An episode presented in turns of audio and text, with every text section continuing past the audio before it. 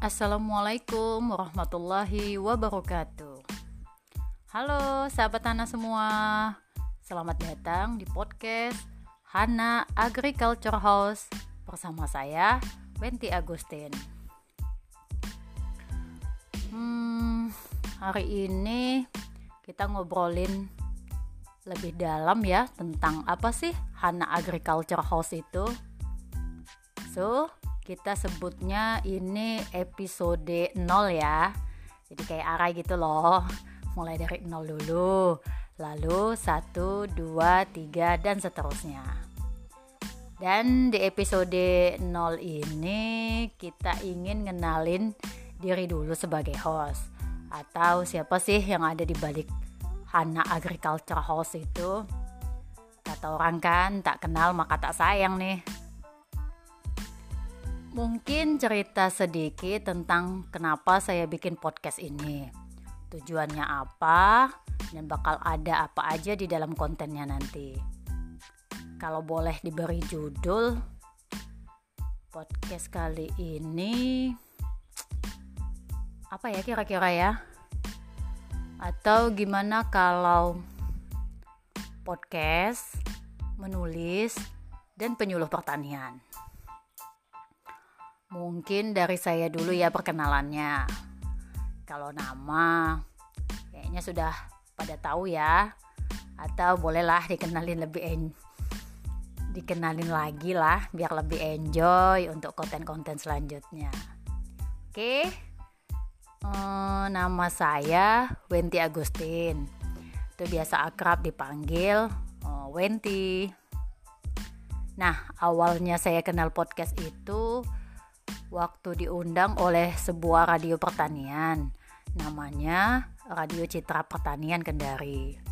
Nah, ada bagian penting dari radio itu yang namanya obrasan, yaitu obrolan seputar pertanian. Jujur sih, waktu itu saya sempat bingung, grogi sudah pasti lah ya, karena memang baru pertama kali siaran melalui media radio waktu itu tuh mikir kira-kira bisa nggak ya? Obrolannya tentang tema tanaman hias jadi rupiah. Itu judulnya sih. E, dan karena memang sudah lama sebenarnya berkelut pada tanaman hias ya sudah saya pede-pedein aja. Sore sebelum siaran tuh alhamdulillah dapat support nih dari suhu saya uh, suhu kalau saya memanggilnya ya seperti itu suhu. Saya tanya cuma ngobrol kan pak? Beliau bilang iya Wenti jangan grogi nanti ngalir aja. Nah terus terang waktu itu saya tanpa naskah sama sekali. Yang terpikir nanti kalau ditanya sama penyiarnya ya dijawab aja. Terus lanjut tuh mulai keluar ya flyer-flyernya. Wah saya tambah grogi tuh. Sudah di-share juga ke berbagai medsos. Akhirnya waktu yang dijanjikan itu tiba. Saya dengerin aja opening radionya.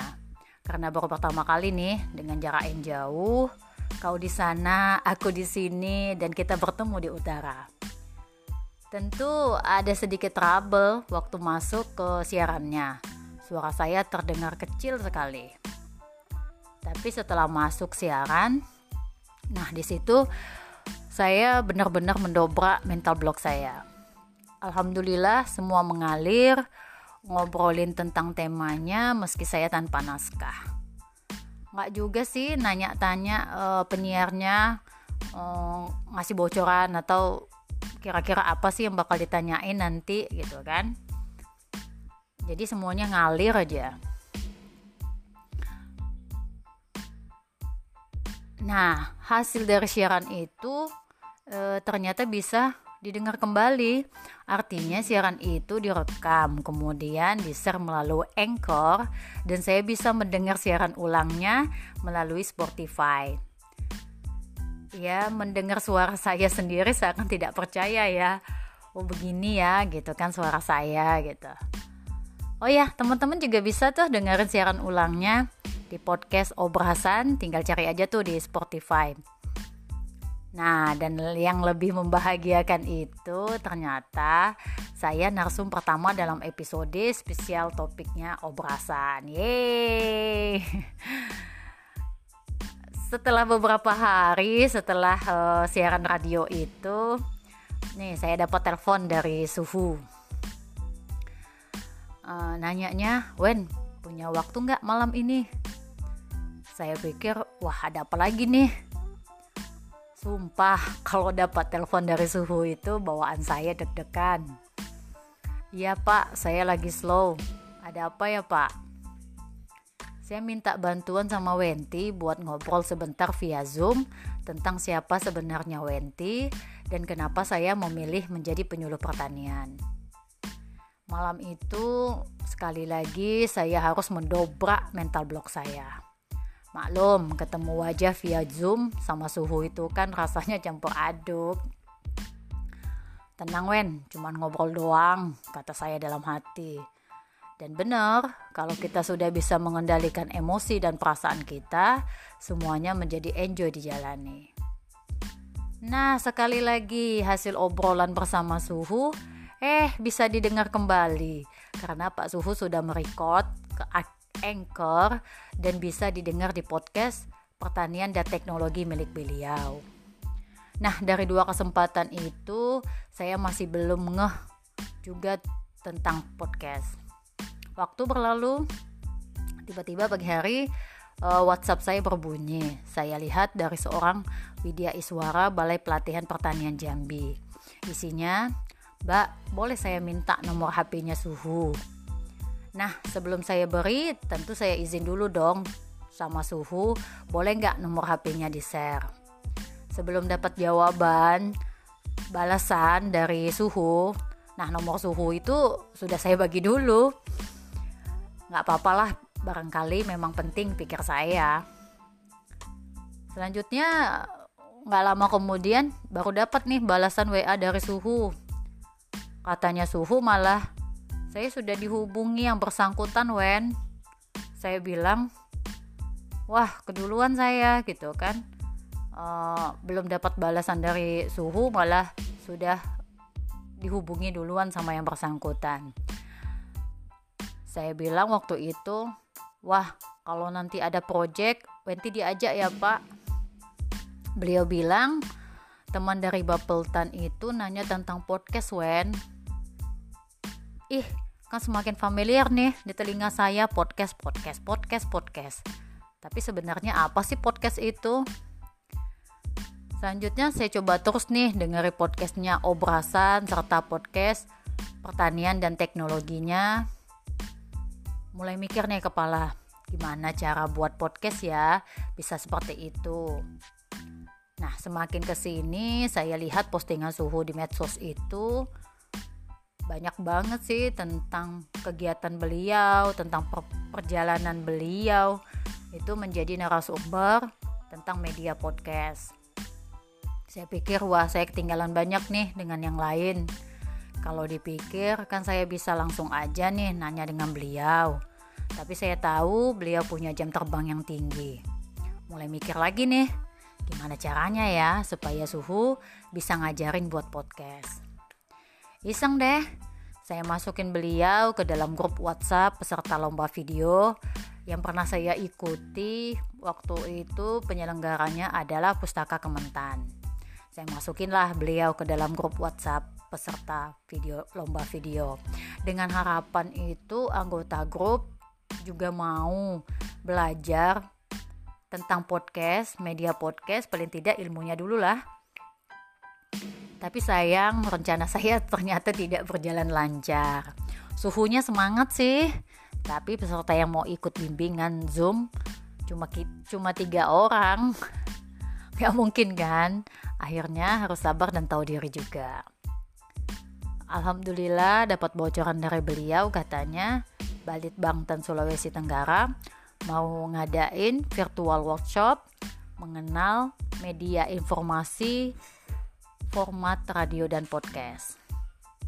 Alhamdulillah kesabaran saya membuahkan hasil juga sih. meski pada waktu mengikuti workshop itu uh, ada pekerjaan pokok yang nggak bisa saya tinggalin tapi nggak apa-apa yang penting waktu itu saya sudah dengar materinya Pak Suhu setelahnya baru deh saya memutuskan uh, mendaftar aplikasi Anchor itu karena saya pikir podcast itu murah dan aksesnya lebih cepat apalagi melalui Anchor itu nantinya bisa didengar melalui platform media lainnya nah poin dari materi suhu yang paling penting itu bahwa semua orang suka berbicara, tapi belum tentu suka tampil. Nah, otak saya yang sedikit nakal ini berkata, "Daftar." Akhirnya, saya membuka akun Anchor ini. Terbersit banyak hal tentang memudahkan tugas PPL di benak saya waktu itu saya sudah bisa merancang banyak aktivitas dan pekerjaan online dengan podcast. Dugaan tentang PPL yang suka ngobrol merupakan keahlian dari tugas pokok saya sebagai PPL. Sudah kebayang nih. Maklum, awal menjadi seorang penyuluh pertanian masih sangat membingungkan. Karena lima tahun hanya sebagai calon penyuluh pertanian. Hanya karena waktu itu saya belum mengikuti diklat dasar ahli bagi penyuluh pertanian. Sebagai SIM, saya bilang surat izin menyuluh. Sobat Hana semua, sama halnya seperti saya waktu itu membuka blog, membuka blogger. Ada kalau nggak salah saya namanya Wenty Wood. Nah, sudah banyak sih waktu itu uh, tutorial tentang blogger kala itu dan mudah sekali membuatnya. Waktu itu pun aku diajarkan uh, seorang teman PPL juga sih. Nah, pertanyaannya, kenapa saya memilih integrasi sosmed dan podcast sebagai media penyuluhan saya? Nah, saya mempunyai harapan dalam sebuah konsep WKPP atau wilayah kerja penyuluh pertanian. Itu adalah sebuah uh, desa pertanian yang subur, makmur, mandiri, kaya raya karena ketersediaan pangan, buah, sayur, ikan, susu, dan dagingnya berlimpah dan murah. Kenapa? Sebab saat ini media online itu saya tenggarai sudah dimiliki banyak orang. Media ini bisa menjadi elektronik book atau e-book karena kontennya memungkinkan saya membuat memuat informasi pertanian. Dan saya bisa berbagi kepada semua orang bagaimana menjadi mandiri dengan pekarangan yang bisa mendatangkan buah, sayur, dan pangan. Saya ingin mencoba merekam kegiatan-kegiatan yang saya lakukan di wilayah kerja. Nah, kebetulan wilayah kerja saya adalah rumah saya tempatnya Hana Agriculture House itu berada. Saya ingin mengapresiasikan atas segala perasaan saya yang sangat mencintai profesi saya sebagai seorang penyuluh pertanian.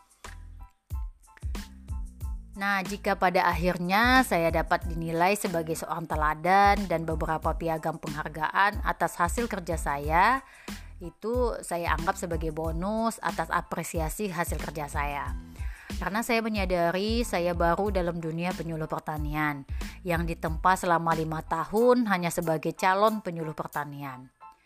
Dan hal yang lebih mengapresiasi bahwa setahun berikutnya setelah mendapat surat izin menyuluh, saya mengikuti uji kompetensi atau sertifikasi penyuluh pertanian bidang profesi yang semakin memantapkan langkah saya di bidang penyuluhan.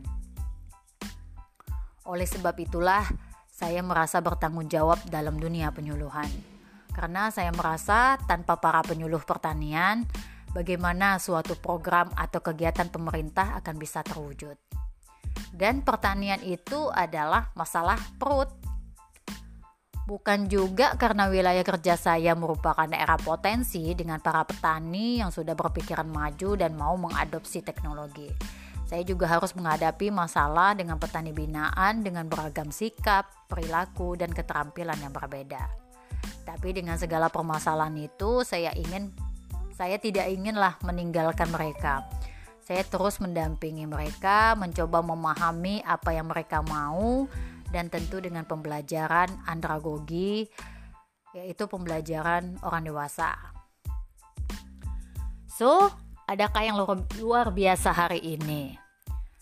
Nah, saya saya mengamati nih sejak pertama kali posting posting podcast perkenalan saya, saya mencoba untuk membaca analitik dari podcast saya mulai dari daerah geografis, usia pendengar dan juga uh, gender uh, gender pendengar podcast. Nah, maka rentang usia yang mendengarkan podcast saya itu uh, ada pada rentang usia 35 sampai 44 tahun itu mencapai 40%. Nah, terkait dengan aktivitas terakhir yang sering dilakukan, ternyata pendengar podcast itu di rentang usia 18 sampai 59 tahun dengan gender terbanyak adalah kaum hawa. Apakah ini sebuah fenomena biasa dalam podcast atau adakah yang lebih luar biasa sih hari ini? Nah, menggunakan auto publisher yang terintegrasi dengan Anchor dan media sosial lainnya merupakan salah satu strategi penetrasi konten yang akan kita buat. Auto Publisher adalah suatu fasilitas yang bertebaran dan bisa dimanfaatkan untuk melakukan penyebaran informasi secara acak melalui jalur audio podcast, video podcast, dan bisa terintegrasi dengan Facebook, WhatsApp, Twitter, Instagram, YouTube, radio publik, dan beberapa sosial media lain jika diaktifkan. Penggunaan auto publisher jika diaktifkan pada hari pertama sejak dilakukan itu bisa mencapai 15 sampai 100 kunjungan. Saat e sangat efektif ini jika dibandingkan dengan penetrasi secara manual dalam sebuah akun. Artinya, jika hal ini dilakukan untuk melakukan penetrasi web iklan, penetrasi semacam ini akan menjadi pilihan seorang marketer atau publisher semacam penyuluh pertanian. Nah, contohnya seperti saya ini. Jadi penetrasi dengan menggunakan strategi semacam ini memang efektif dalam menghemat waktu secara efisien dan efektif dapat melakukan penyebaran teknologi anjuran secara lebih terorientasi. Maka bagaimanapun sebagai seorang penyuluh pertanian, analisa terhadap penetrasi auto publisher merupakan suatu hal menarik untuk dicoba. Nah, kira-kira hasilnya bisa dijadikan kredit point nggak ya? atas penyebaran informasi melalui web dan media elektronik. Kalau menurut saya sih tergantung tim penilai dupanya mengerti atau tidak soal yang beginian. So, uh, sahabat Hana semua, lanjut dengan tentang kesukaan saya menulis. Nah, bagi sebagian kalangan, menulis merupakan hal sulit dan memilih menjadi penyuka atau penikmat tulisan saja. Menulis merupakan keahlian, kita tidak bisa menulis jika kita tidak ahli, sehingga kita belajar menulis dalam banyak kesempatan di sekolah maupun lembaga pendidikan. Menulis akan dipaparkan dalam satu atau dua item program, disajikan dalam satu dua semester dan dilatihkan dalam satu semester. Sehingga saking pentingnya menulis, seorang rekan menyebutnya sebuah lorong gel kosong yang gelap dan tidak terurus bisa terang benderang dengan tulisan-tulisan yang mencerahkan. Dan saya lebih suka prosa atau esai daripada puisi. Tetapi saya membaca puisi, saya menulis juga puisi tapi tidak lebih banyak dibandingkan dengan menulis prosa. Jika memiliki data lengkap, saya memilih menulis prosa sebagai deskripsi. Nah, saya suka menulis puisi, tapi kegetiran dalam hidup membuat saya a priori dengan puisi. Sekarang uh, semua hal sudah bisa saya lakukan sendiri dari menulis, membuat bahan tulisan, narasi gambar, narasi foto hingga audio dan video untuk bahan penyuluhan. Nah, skill yang harus dimiliki skill menulis nih ya yang harus dimiliki oleh seorang penulis media sosial dan atau penyuluh pertanian yang nantinya bisa dijadikan sebagai barang bukti pengajuan dupa sebagai syarat kenaikan pangkat dalam alur saya sebagai aparatur sipil negara atau ASN. Nah, saya selalu ingin menulis, menulis apa pun itu, mesti terkadang saya tidak tahu harus dari mana saya awali tulisan saya. Ya, memang menulis harus diawali dari hal kecil dan hal yang kecil-kecil itu bisa mengawali semua karya dan tulisan indah kita. Oke Sobat Tanah, dari semua hal yang sudah saya omongin dari awal hingga di penghujung uh, podcast ini, maka konten yang nanti akan saya uh, coba buat dalam Hana Agriculture House ini itu akan berisi tentang episode-episode yang sesuai dengan hasil analisa analisa saya. Nah, di dalamnya nanti akan ada episode Laribun, laporan dari kebun. Isinya adalah uh, tentang informasi mengenai isi kebun Hana Agriculture House. Ada juga episode tips Hana, isinya adalah tips-tips menarik mengenai pertanian di sekitar kita. Dan yang terakhir mungkin episode ocehan Hana yang isinya tentang obrolan bersama seseorang uh, yang menginspirasi. Nah, Sobat Hana semua sudah saya ungkapin dan Nah, bagi sobat Hana yang penasaran nih, siapa itu Suhu? Nantikan terus ya episode Hana Agriculture House. Terima kasih. Assalamualaikum warahmatullahi wabarakatuh.